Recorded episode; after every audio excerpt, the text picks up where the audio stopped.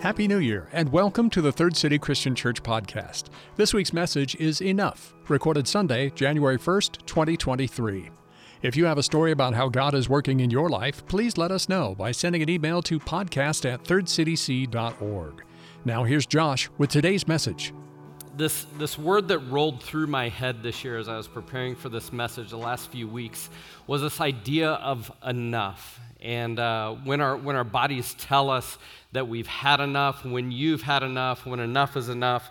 Uh, I had a friend in high school uh, that we had this habit that uh, usually once a week we would go to Godfather's Pizza in, um, in Papillion, and his body literally did not know how to tell him when enough was enough. And it was really humorous to watch. And I had never come across anyone else uh, that that was their reality uh, until Christmas weekend. Because, you know, here in the United States, celebrate holidays, there's going to be plenty of food, right? And I asked permission to share this story with you, but I'm going to keep the names to protect the innocent. Uh, as I was sitting at a table following uh, Christmas dinner uh, later into the afternoon, evening, uh, one member of my family all of a sudden just stood up, didn't say a word, and off to the other room they went. And you could hear that their body had not told them when enough was enough. And that was like incredible. I hadn't witnessed that since I was 18. So, hey, we're glad that you're here worshiping with us. If you're worshiping with us online, uh, if you're in your pajamas online, if you're in the plaza, if you're in Broken Bow, or if you're here in the room, or if you wore your pajamas into the room, welcome. It's exciting to get to celebrate who Christ is and celebrating a new year together. What I want to do for you today um, is I'm going to contrast the lives of two people that uh, I believe were, were um, looking for when is enough enough. And one of them found an answer and one of them didn't. And the one that found the answer, I think, is going to provide us a little direction when it comes to that elusive New Year's resolution because you can't really talk about a new year, right? People set goals, uh, they get excited about what the next year is going to hold. We look back and we go, man, what was 2022 like? Uh, what do I not want to revisit again from 2022? Uh, what do I want to bring new into my life in 2023? And I think that's why this idea of enough was rattling through my brain, is because I was asking myself, when can we find contentment? When do we find ourselves in a place where enough is enough?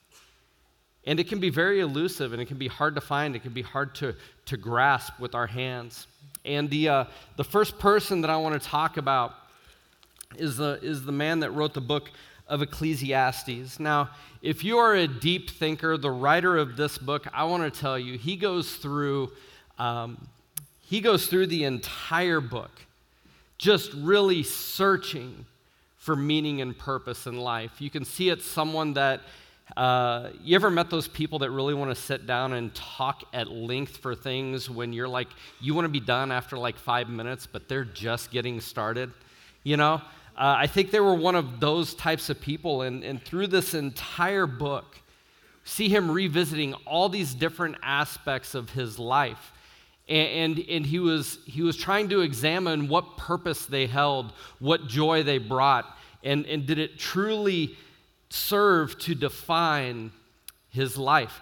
And so I had to pick one piece of this, and I chose Ecclesiastes chapter 2. Starting with verse 1, it says this The writer says, I thought in my heart, Come, come now, I will test you with pleasure to find out what is good. But that also proved to be meaningless. Laughter, I said, is foolish. And so, what, what does pleasure accomplish? I tried cheering myself with wine and embracing folly, my mind still guiding me with wisdom. I wanted to see what was worthwhile for men to do under heaven during the few days of their lives. So, it was a guy that recognized that life is brief, there's not much that's given, I'm in search for what gives purpose and what is worthwhile in life. And so here are some of the things that he tried, and you can read the rest of the book. I'm telling you, if you're, if you're that type of thinker, it's an intriguing book to read. He undertook great projects. He built houses for himself and planted vineyards. I made gardens and parks and planted all kinds of fruit trees in them. I made reservoirs to water groves of flourishing trees. I bought male and female slaves and had other slaves who were born in my house. I also owned more herds and flocks than anyone in Jerusalem before me. I amassed silver and gold for myself and the treasure of kings and provinces. I acquired men and women singers and a harem as well, the delights of the heart of a man. I became greater by far than anyone in Jerusalem before me. In all this, my wisdom stayed with me. It doesn't say that he made the wisest choices in the world, but he's illustrating to you to the depths that he explored when is enough enough? What will make the heart of that man content? He was exploring it. Verse 10 I denied myself nothing my eyes desired. I want you to think about that statement for a minute. In a society and a culture that more and more is never enough, if he laid eye on something and he wanted it, he took it for himself. I refused my heart no pleasure. My heart took delight in all my work, and this was the reward for my labor. So here's, here's the product, here's the verdict. When I surveyed all that my hands had done and what I had toiled to achieve, everything was meaningless, a chasing after the wind. Nothing was gained under the sun. As I venture to come in and talk to you about contentment today, I realize something that, based on my own personality, I struggle with this idea of being content with what I have, with what I don't have, with what I would hope to have. And it can have a broad range of things. It can be silly, ridiculous things that I find myself every day checking the Facebook marketplace to see if there is another motorcycle for sale, that I might get a deal. I find myself chasing a better and better cup of coffee with every cup that I make. And those of you that know, those are my two hobbies. Uh, but it can also go to the depths of things that are very important and very intimate, of going, I want more from my relationships than sometimes what they can offer. Uh, I want more from, uh, from myself professionally, and I find myself pushing myself. And I realized as I was prepping this message that there's times that when you're sitting in the seat that you are in right now, you might make a mistake of assuming that because I've been given a microphone and because I've been given a role, that I'm some kind of expert many, I would say more often than not, that when you're listening to Scott, Dan, Parker, myself, Brendan, anyone else that's up here on stage with a microphone in front of their face and a position to speak from, you're hearing firsthand what we are struggling through as we communicate. And my personality is constantly wanting more. And sometimes it's more in a, in a good way, and sometimes it's more in a very worldly, selfish, uh, selfish way that isn't God honoring at all. And so, as we look into this, I'm looking at this writer of Ecclesiastes, and you guys know what it's like the day after Christmas when the mess is there. When was enough enough? Was it meaningless? Like, you know, when your kids are super excited the moment they open their gifts and it's not even hours later and everything is just on the floor and it's just a mess and it's like, it was meaningless, you know? So much thought, so much effort, so much creativity went into it. Did it hold any meaning? And I know this. You're trying to create memories, right? You're trying to create relationship and memory uh, with what you're doing. And I look at the writer of Ecclesiastes in his pursuit of contentment. Couldn't find it. And it was so elusive when he was chasing anything in creation. Anything in creation, it didn't satisfy. His palate was not, uh, his thirst was not quenched. His palate was not uh, satisfied with what was brought to the table. It was meaningless. In fact, that word meaningless was used over 30 times through the book of Ecclesiastes. He wanted it to be perfectly clear that his pursuit of meaning in life was not found in anything in creation. I found that so fascinating because he had an endless amount of resources to pursue it. Uh, and he had, an, he had what seemed an endless amount of effort that he put towards it as well and the result was meaningless. I said I was going to contrast two people. In the New Testament, we find a man named Paul. We've talked about him a lot.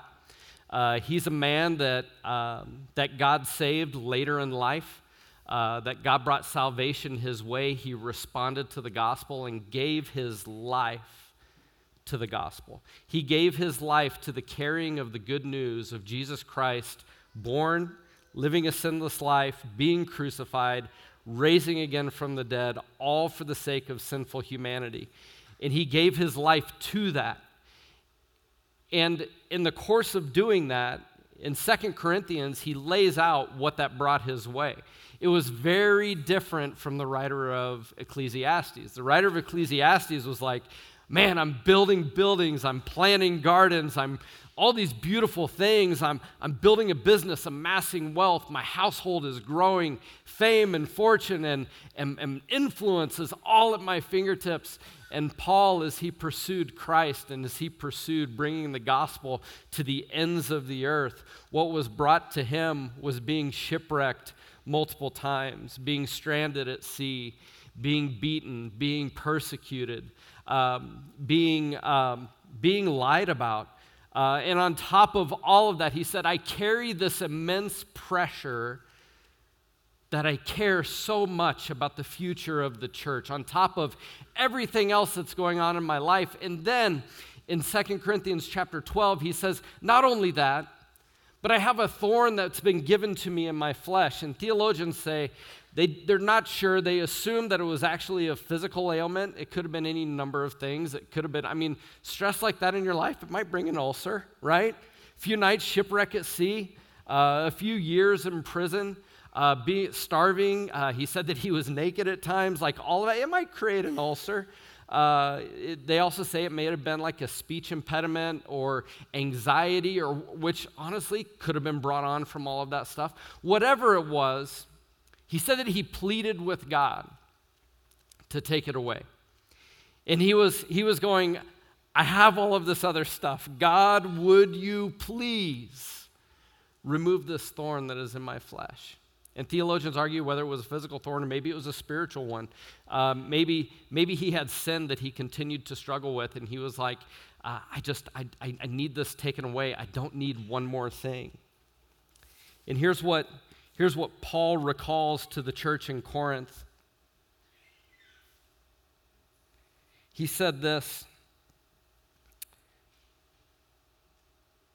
I'm going to read verse, I'm only going to have verse 9 and 10, I believe, on the screen, but I'm going to read uh, starting from verse 7. He said, To keep me from becoming conceited because of these surpassingly great revelations, because he was rejoicing in how even in the midst of chaos, God was revealing things to him about his kingdom that were glorious and wonderful. Uh, there was given me a thorn in my flesh, a messenger of Satan to torment me. Three times I pleaded with the Lord to take it away from me. But he said to me, My grace is sufficient for you, for my power is made perfect in weakness, so that Christ's power may rest on me. That is why, this is Paul talking now, for Christ's sake, I delight in weakness, in insults, in hardships, in persecutions, in difficulties. For when I am weak, then I am strong. I spent no less than two hours with this phrase going through my head. It's going to sound really ridiculous, but I think it's very powerful. Paul stated in the midst of him wanting God to remove a piece of pain, someone that had already endured plenty of pain over the course of his life, and in, in, in the process of him pleading with God to have it taken away, God said to him, My grace is sufficient for you. My grace is sufficient for you. And this made me, this made me think about um, how I would look at 2023, how I might look at setting a New Year's resolution for 2023. And I was hoping that it might challenge you in the same manner with what you might do in 2023 because I was thinking about if, if the writer of Ecclesiastes could do all of these great things, I'm not talented in starting businesses and building orchards and building reservoirs. I'm trying to think of how I would even go about how I go about doing something like that, like uh, engineering wise. I wouldn't know where to begin. But I think God is calling me to grow continually. He's asking me to take steps. And those steps He's asking me to take are constantly towards Him. And so, what can those steps look like? And I had this thought go through my head that I constantly overthink things, and I wonder if you might be doing it as well with what direction God might want you going in 2023. Is what if God is wanting you to simply look at grace being sufficient for you? And all the things that you think you need, and all the ways that you think you're lacking, and all the uh, all the pursuits of your life that you aspire to achieve? What if that, that phrase would simply ring true in your, in your head when you wake up in the morning and when you eat your lunch at noon and when you go to bed at night and you go, God, your grace is sufficient for me? Your grace, God, is sufficient for me. I don't need anything else. And I was, I was thinking about poor Paul in the midst of this, talking about what life had been like. And for him to be content with God's grace being sufficient, I thought to myself, I think I could probably spend the rest of my life pursuing what it means to understand the grace of God. And then maybe I would find a piece of contentment as I began to understand His grace in relation to me. Because we use this word grace in a flippant way. We say grace before dinner. Uh, people dance with grace. Uh, English language is really weird this way because the depth of the word grace as it appears in Scripture is so profound.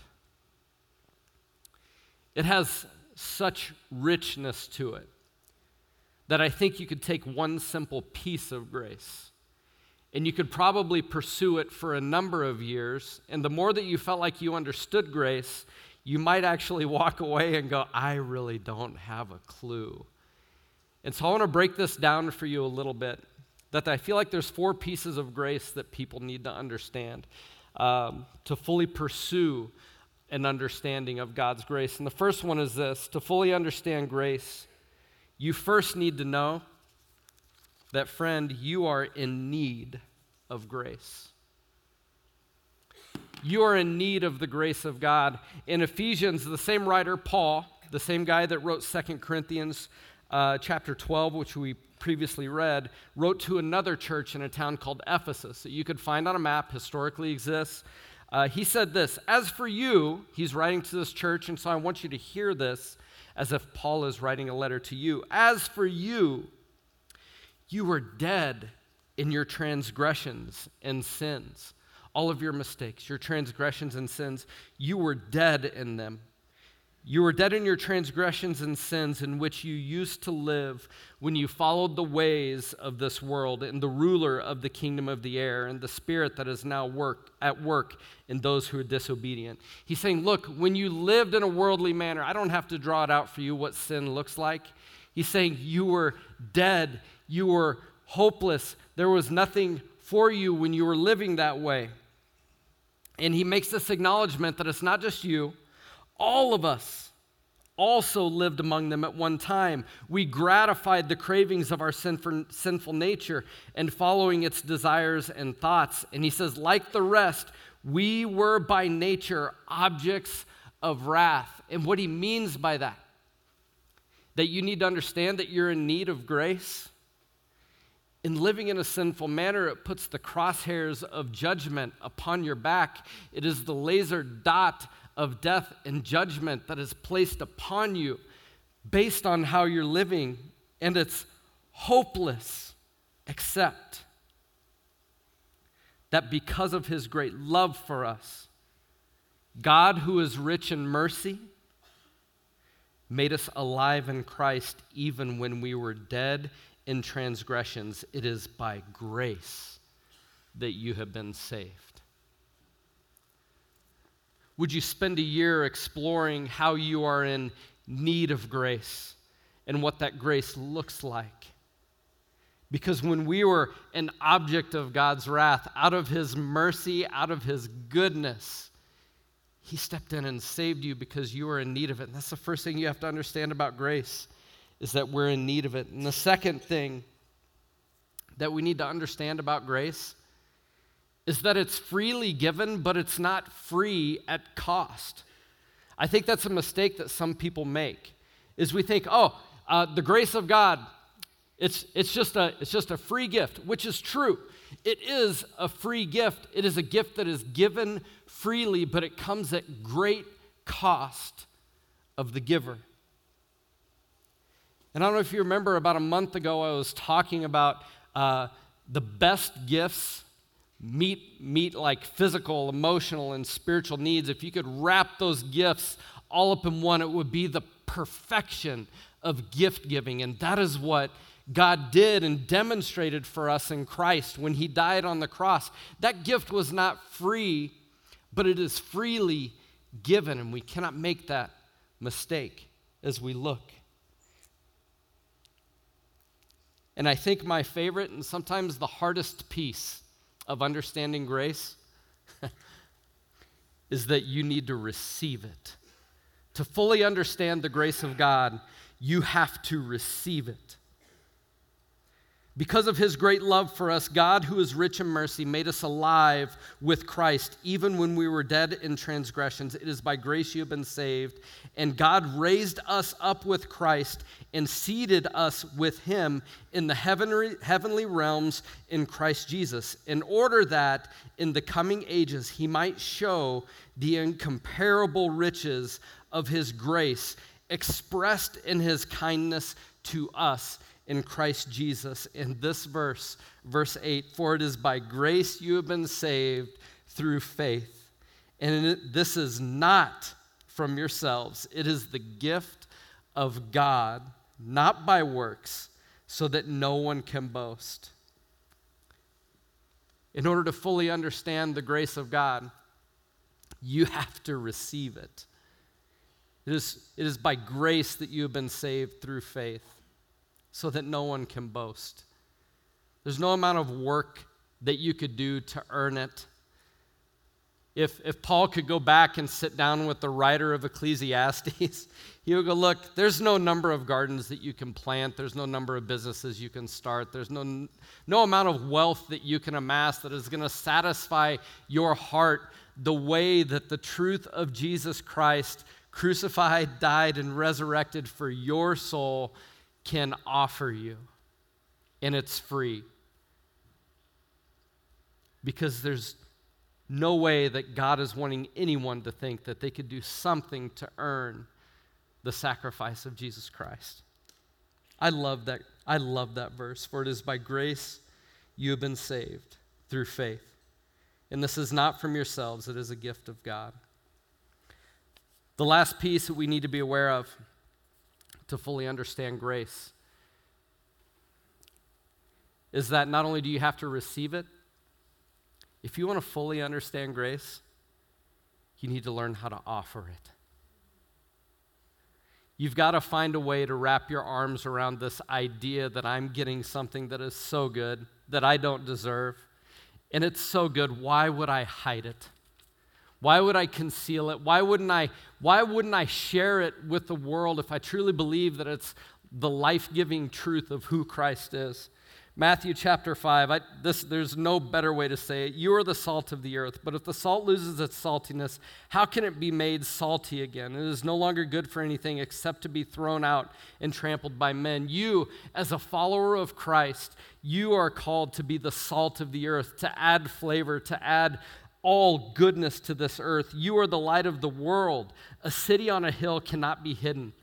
Neither do people light a lamp and put it under a bowl. Instead, they put it on its stand, and it gives light to everyone in the room. In the same way, let your light shine before men, that they may see your good deeds and praise not you, but your Father in heaven.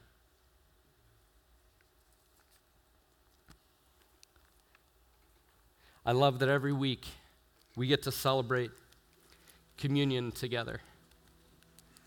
This is a study of grace. When we come to the Lord's table, we get to, we get to remember that we were dead in our sins and transgressions and that we were at a point of hopelessness and that we are in need of grace. And when we come to the Lord's table, we get to remember that this gift was not free for the giver. It is a gift that is freely given, but it was at the highest cost. We remember that it's Jesus' body broken. We remember that it's his blood shed, innocent body, innocent blood shed on our behalf something that we don't deserve. And when we take it, we literally receive it again. We get to remember that sacrifice.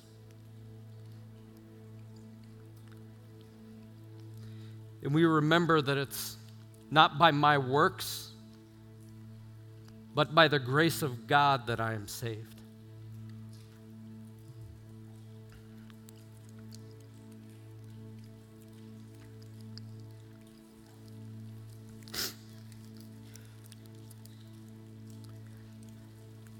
Lord God,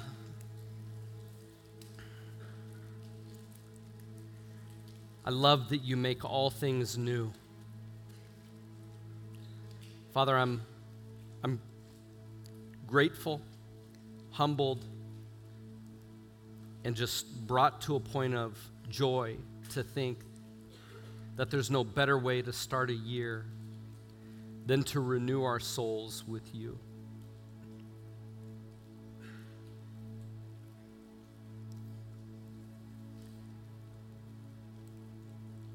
Father, I pray that you would help us to understand that your grace is sufficient that your grace is enough. And as we explore what your grace is, we'll come to a place of peace in appreciating what it is. We'll come to a point of contentment where everything else of this world becomes a little less and you become a little more.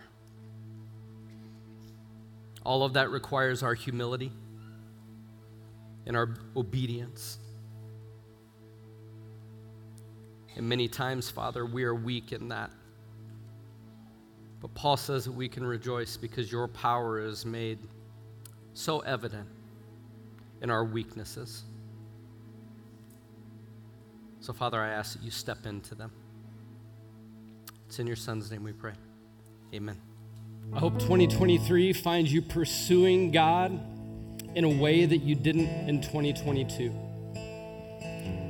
I pray that if you're you're pursuing more of something that it would be more of him and less of you. That is where you will find joy and contentment. It's good to see you. We hope to see you again next week and worship him together. Amen. Thanks for listening to the Third City Christian Church podcast. Please join us for one of our worship services at 9, 10:15 or 11:30 a.m. in Grand Island and at 10:15 a.m. in Broken Bow on Facebook Live and at thirdcityc.online.church each Sunday.